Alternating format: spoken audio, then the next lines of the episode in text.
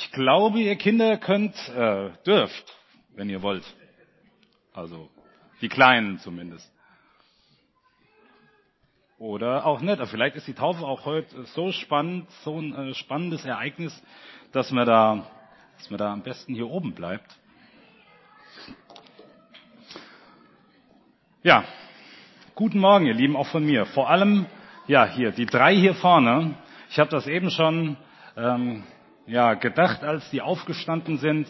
I have decided. Ich habe mich entschieden. Das ist die wichtigste Entscheidung, ähm, die ein Mensch in seinem Leben treffen kann und auch die einzige Entscheidung, die Bestand hat über das über das eigene Leben hinaus. Und das freut mich unfassbar, Hanna, Eni, Simon, dass ihr drei hier vorne sitzt und ähm, wir heute einfach zusammen Taufe feiern können.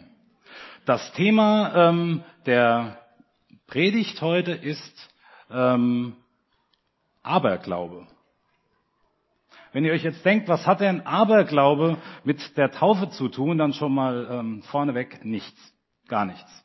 Und selbst wenn ähm, 26052019 ein besonderer Zahlencode für die drei hier vorne ist, dann ist das keine mystische Glückszahl, sondern dann ist das einfach nur das Datum von heute, der Tauftag.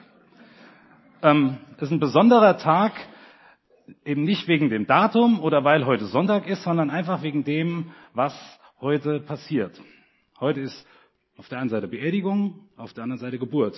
Und der Tag, an dem die drei hier vorne ähm, ganz offen sagen, mein Leben gehört nicht mehr mir allein, sondern mein Leben gehört Jesus Christus. Ich habe schon gesagt, dass das Thema Aberglauben ist. Und trotzdem ähm, will ich heute eben nicht über schwarze Katze von rechts oder Horoskope oder Glückszahlen reden, ähm, sondern um, über was anderes, um was, was uns alle, glaube ich, viel, viel mehr betrifft. Und ich will zum Einstieg dazu kurz ein Selbstexperiment mit euch machen. Ähm, stellt euch mal vor, jeder von euch hätte 100 Euro im Portemonnaie. Ich weiß, das ist jetzt schwierig, sich das vorzustellen nach der Kollekte, weil da ist ja das Portemonnaie leer. Aber stellt euch das einfach mal vor. Jeder hätte 100 Euro im Portemonnaie und irgendjemand käme auf euch zu und ähm, würde euch fragen ähm, oder auffordern, gib mir doch mal diese 100 Euro. Was würdest du denken? Ich vermute mal zwei Gedanken. Erstens, wofür braucht der die 100 Euro? Und vielleicht auch noch braucht er die wirklich? Und zweitens, ich würde sie ihm geben, aber ich hätte die auch gerne wieder zurück. Ich glaube, das sind so die zwei ähm, ersten Gedanken, die einem da so durch den Kopf schießen. Ist zumindest bei mir so. Und in dem zweiten Gedanken ist eine ähm, Reaktion enthalten, die ganz entscheidend, die ganz entscheidend für unser Leben ist. Es gibt unzählige Momente in unserem Leben, wo wir zu irgendwas aufgefordert werden. Und das gilt für euch genauso wie für mich auch. Ähm, Simon komm doch bitte zum Essen. Oder Simon, bitte bring mal den Müll raus. Oder Simon, mach doch mal die Bartstoppeln aus dem Waschbecken weg. Da fehlt dann meistens schon das Bitte, weil Britta mir das schon tausendmal gesagt hat. Also, Britta wiederholt auch diese Aufforderungen an mich öfters mal. Also muss sie leider wiederholen. Und zwar so lang, bis ich dann antworte, ja, also dieses Ja-Ha, das bedeutet ein bisschen mehr ähm, wie einfach nur ein Ja, sondern das bedeutet eigentlich Ja, aber ich mache das, was ich gerade mache, erst noch fertig. Also erst noch meins, dann deins.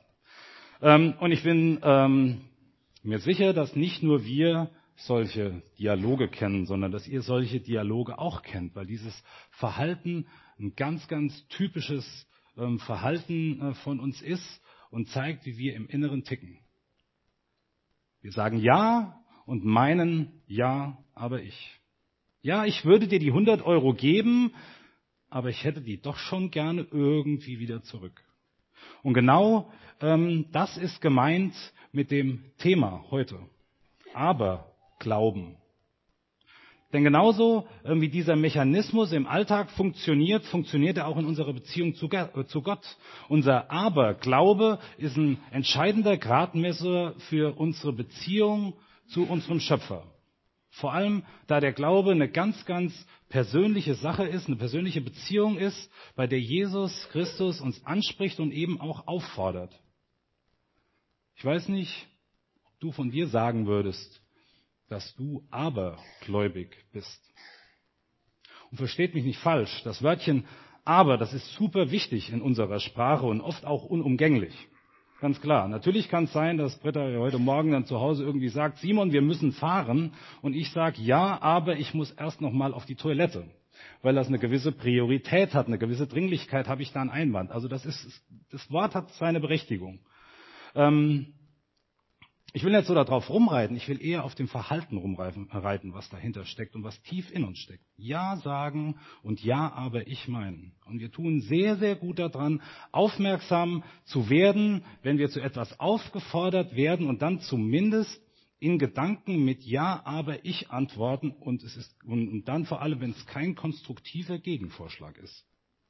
Diese oft nur gedachten drei Worte, ja, aber ich, die sind wie ein Signal, dass wir eigentlich was ganz anderes meinen und sie sind eine Strategie, um bei der Aufforderung eben nicht Nein sagen zu müssen, um die direkte und ehrliche und vielleicht auch unangenehme Antwort irgendwie zu umschiffen. Es ist keine klare Antwort. Das ist ein verwaschener, unklarer Ersatz, denn dieses Ja, aber ich bedeutet in ganz vielen Situationen einfach übersetzt Nein, nicht jetzt oder zumindest nicht so. Aber in Verbindung mit einer Aufforderung, das sollte uns wirklich hellhörig machen. Und das gilt ganz besonders in Bezug auf unseren Glauben. Aber ich ist ein Signalwort für unsere Beziehung zu Jesus. Und dafür gibt's in der Bibel viele, viele Beispiele von Menschen, ähm, die genau ähm, dasselbe Problem hatten. Wir wollen uns heute ein Beispiel etwas weiter vorne in der Bibel angucken. Und zwar Mose. Der Mose, der als Kind einer israelitischen Sklavin von seiner Mutter ausgesetzt wurde, weil er sonst umgebracht worden wäre. Dann von der Tochter des ägyptischen Pharaos gefunden und aufgezogen wird und dann als Erwachsener wiederum einen Ägypter tötet, weil der eben einen Israeliten gequält hat. Und nach dieser Aktion die Füße in die Hand nimmt und, und, und rennt. Weit weg. Weg von seinem Volk. Und da, wo er hingeht, in Midian, viele Jahre als Hirte sein Leben fristet bis Gott ihm dann beim Schafe hüten hm, direkt aus einem brennenden Busch anspricht. Und Mose wird erstmal umgehauen, als er begreift, wer da überhaupt mit ihm redet, dass das Gott ist, der da mit ihm redet. Gott erklärt dann Mose, dass es den Israeliten in Ägypten unfassbar schlecht geht und er, also Gott, dieses Leid beenden will und den Israeliten helfen will. Und für Mose kommt es dann noch dicker, weil Mose wird dann von Gott aufgefordert. In 2. Mose 3 Abvers 10. Nun aber gehe hin, denn ich will dich zum Pharao senden, damit du mein Volk, die Söhne Israel, aus Ägypten herausführst. Mose aber antwortete Gott. Wer bin ich, dass ich zum Pharao gehen und die Söhne Israel aus Ägypten herausführen sollte? Die erste Reaktion von Mose auf die Aufforderung Gottes ist kein Nein. Das kann ich nicht oder will ich nicht, sondern ein, aber ich bin doch nichts wert. Wer bin ich denn schon? Ich bin viel zu unbedeutend. Ich bin zu klein. Und es geht weiter. Vers 12. Da sprach er, also Gott, ich werde ja mit dir sein. Und dies sei dir das Zeichen, dass ich dich gesandt habe. Wenn du das Volk aus Ägypten herausgeführt hast, werdet ihr an diesem Berg Gott dienen. Mose aber antwortete Gott. Siehe, wenn ich zu den Söhnen Israel komme und ihnen sage, der Gott eurer Väter hat mich zu euch gesandt und sie mich fragen, was ist sein Name? Was soll ich dann zu ihnen sagen?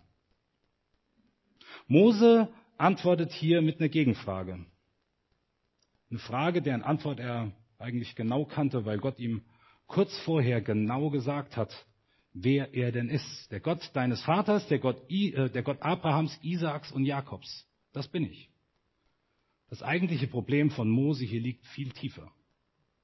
Ja, ich könnte hingehen und den Israeliten sagen, dass du mich schickst, aber ich kenne dich eigentlich gar nicht. Wie soll ich da von dir reden? Und die nächste Aufforderung und Bestätigung Gottes folgt, nachdem er Mose dann zum zweiten Mal erklärt hat, wer er denn genau ist und nachdem er Mose exakt diktiert hat, was er dann auch den Israeliten noch sagen soll. Er versichert dann Mose, und sie werden auf deine Stimme hören.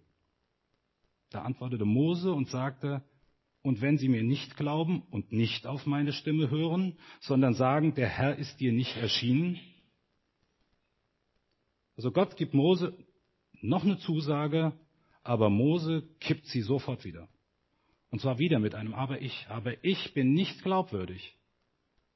Ich bin Mörder, wer wird mir schon glauben? Gott lässt nicht locker.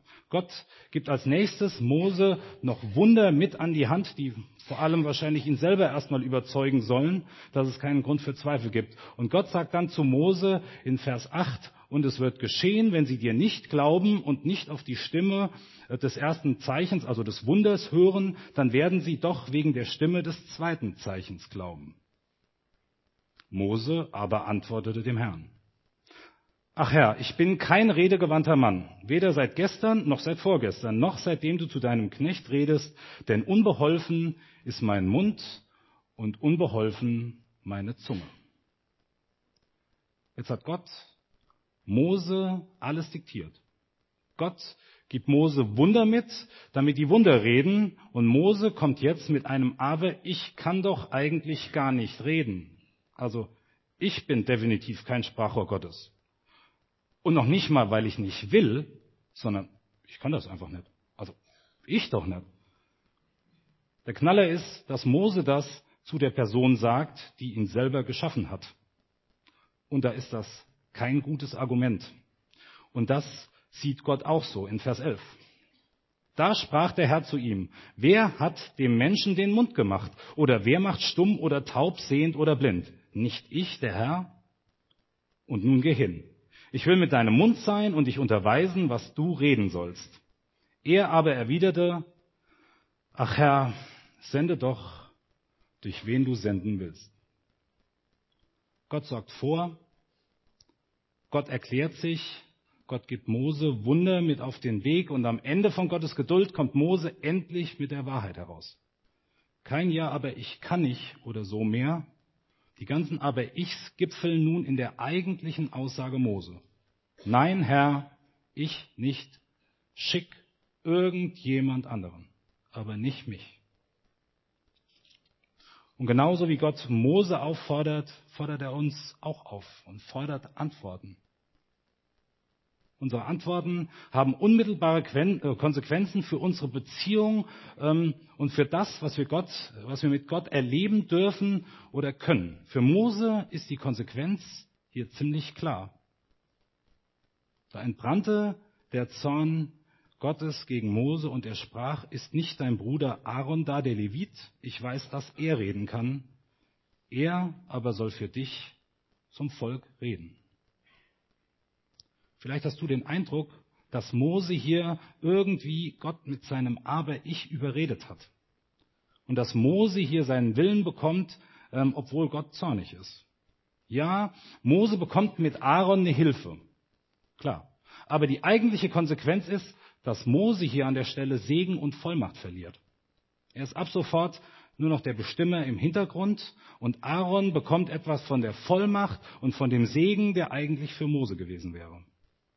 Gott hört hier nicht auf das Aber-Ich von Mose, sondern Gott folgt ganz beharrlich seinem Plan, das Volk Israel zu retten. Und er setzt seinen Plan um, auch ohne den Mose, den er eigentlich haben wollte. Und mit Aaron. Und Gott ist hier nicht nur zornig wegen Moses Aber-Ich-Antworten, sondern vor allem wegen der Folge dieses schlechteren Plan Bs.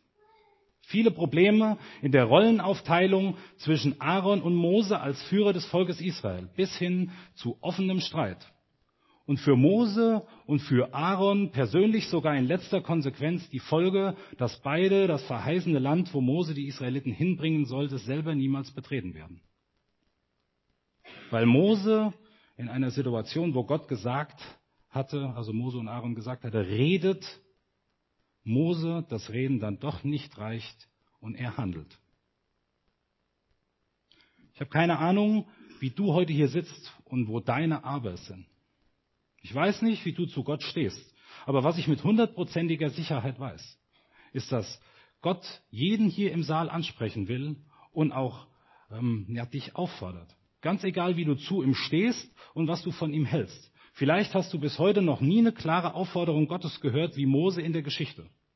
Vielleicht ist der Moment jetzt gerade dein brennender Busch. Und du merkst im Inneren, dass du angesprochen wirst. Dann stell, ähm, stell dir auch mal die Frage, wie antwortest du denn auf diese Aufforderung Gottes? Ja, alles ganz schön. Ich glaube ja auch irgendwie, und mehr brauche ich nicht. Oder, aber ich bin doch so ein guter Mensch, auch ohne Gott. Oder, ich kenne Gott nicht und ich bin eh zu schlecht für ihn.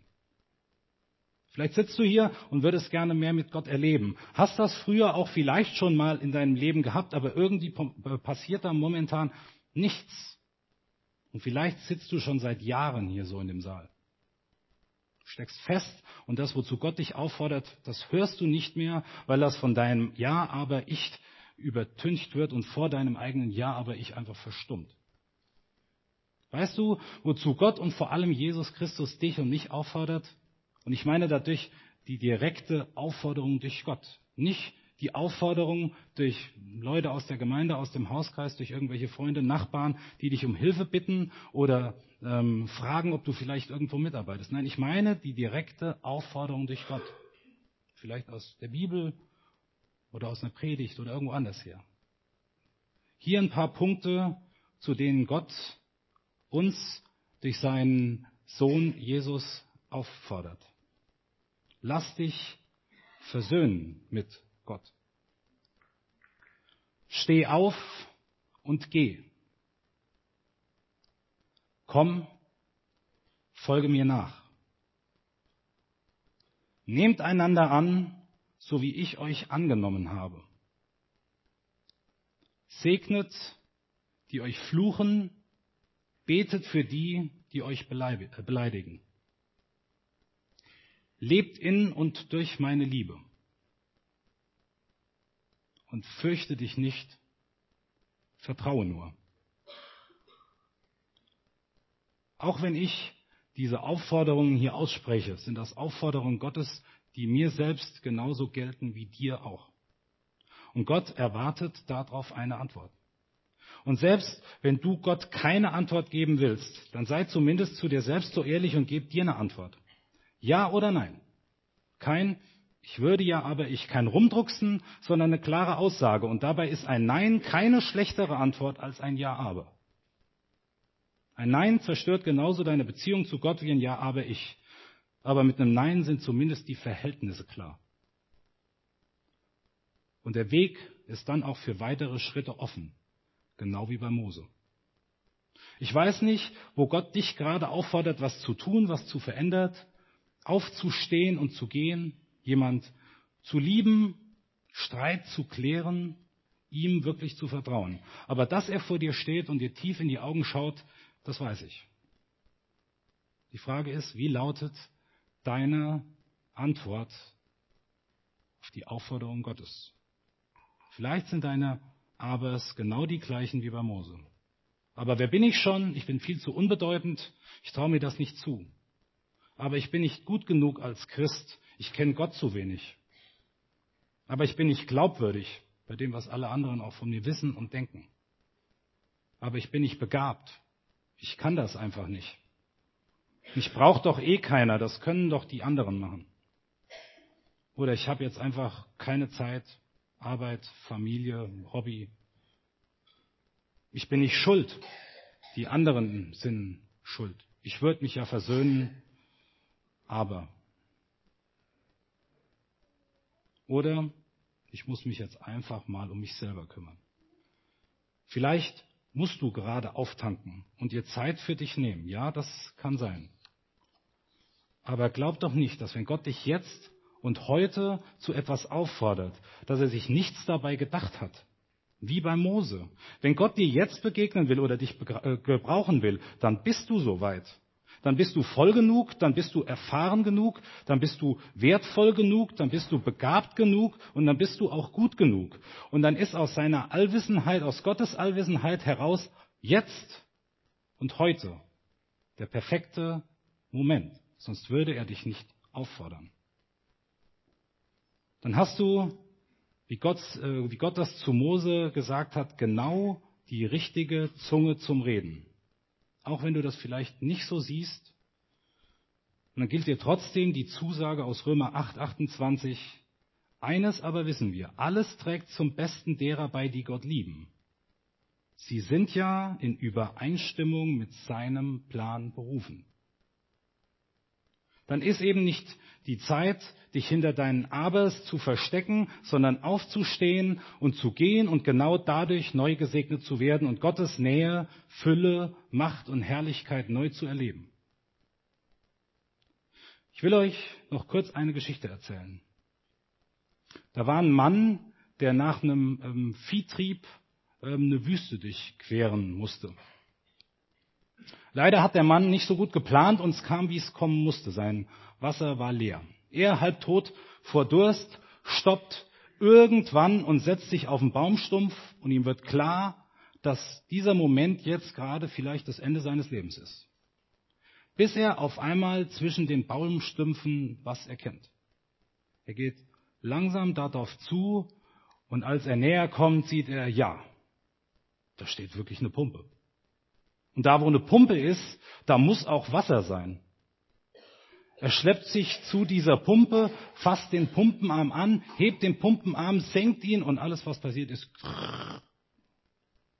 Und er versucht es nochmal. Nichts. Kein Wasser, nur ein trockenes, knarzendes Geräusch. Sackt auf dem Boden zusammen und denkt, das war's. Und dann fällt sein Blick auf eine kleine Blechbüchse, die neben der Pumpe auf dem Boden liegt. Er nimmt die Büchse, öffnet sie und findet darin einen Zettel mit einer Nachricht. Lieber Reisender, hab keine Angst, sei nicht verzweifelt, es gibt hier eine Menge Wasser, folge nur meinen Anweisungen. Schau unter dem Auslauf der Pumpe im Sand, grabe dort. Du findest eine Flasche mit Wasser, sie sollte voll sein. Trink nichts davon. Schütte es von oben in die Pumpe, während du mit der anderen Hand pumpst. Wenn dann die ausgetrockneten Dichtungen wieder feucht sind, wird das Wasser im Überfluss sprudeln. Trink so viel Wasser, wie du willst, fülle so viel ab, wie du brauchst. Aber vergiss nicht, die Flasche wieder aufzufüllen und vor der Pumpe wieder einzugraben. Und Achtung, du magst zweifeln, es besser wissen wollen und diese eine Flasche Wasser für dich selbst benutzen und trinken. Allerdings wirst du dann schnell wieder Durst haben und verdursten. Genauso wie jeder andere, der nach dir hier vorbeikommen wird. Folge meinen Aufforderungen, so wie ich es dir beschrieben habe, und du wirst übrig genug Wasser zum Leben haben, genauso wie alle Menschen nach dir. Genauso wie auf dem Bild sah Moses Leben aus und im Endeffekt sieht so auch unser Leben aus, wenn wir auf unsere Aber-Ichs hören. Und dann wird sich daran auch nichts ändern.